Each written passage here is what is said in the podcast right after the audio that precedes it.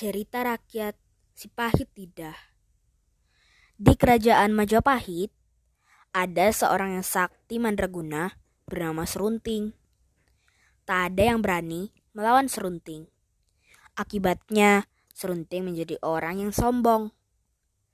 Adik ipar Serunting yang bernama Arya Tebing ingin mengalahkan Serunting. Namun, ia tak tahu apa kelemahan Serunting. Ia pun menanyakan kelemahan Serunting kepada kakaknya yang tak lain adalah istri Serunting. Karena istri Serunting sangat menyayangi adiknya Arya Tebing, ia pun memberitahukan kelemahan Serunting. Setelah mengetahui kelemahan Serunting, Arya Tebing menantang Serunting. Mereka beradu kekuatan. Tentu saja, dengan mudah Arya Tebing mengalahkan kakak iparnya itu. Serunting yang terluka berlari mengasingkan diri ke Gunung Siguntang. Di tengah pengasingan, Serunting memohon kepada Tuhan agar ia diberi kekuatan. Ia berdoa tanpa kenal lelah. Suatu hari, Serunting keluar dari tempat pengasingannya. Ia berjalan-jalan di sebuah desa. Saat melihat hamparan sawah, muncullah ide di benak serunting. Mengapa kalian menanam batu di sawah? Tanya serunting. Para petani hewan, mereka tidak menanam batu, tapi padilah yang mereka tanam. Ajaib! Tiba-tiba padi di sawah berubah menjadi batu.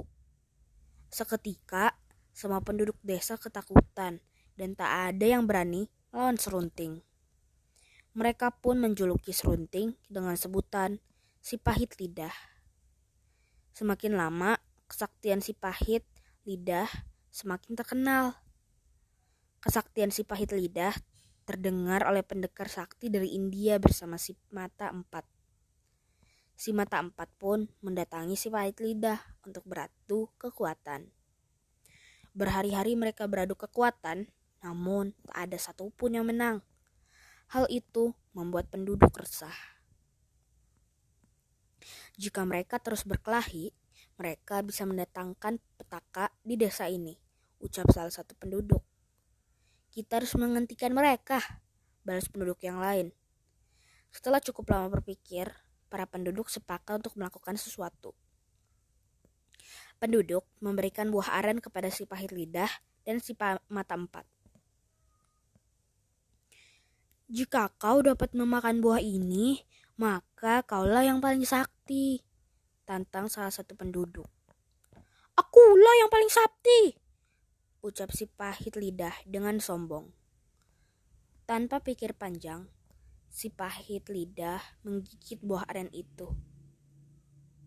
Olahlah, si pahit lidah tewas seketika. Ahahaha, buah sekecil itu bisa membuatmu tewas, ucap si mata empat dengan tak kalah sombongnya. Tapi si mata empat juga merasa penasaran. Ia pun memakan buah aren yang dipegangnya. Sama seperti si pahit lidah, si mata empat tewas. Ya, kedua pendekar sakti itu meninggal karena kesombongan mereka sendiri mereka pun dimakamkan di Danau Ranau. Pesan moral dari contoh dongeng legenda si pahit lidah adalah kawan, jangan sombong ya. Semua yang kita miliki akan sia-sia jika kita menyombongkan diri. Cerita ini diambil dari kumpulan dongeng anak dari website dongengceritarakyat.com.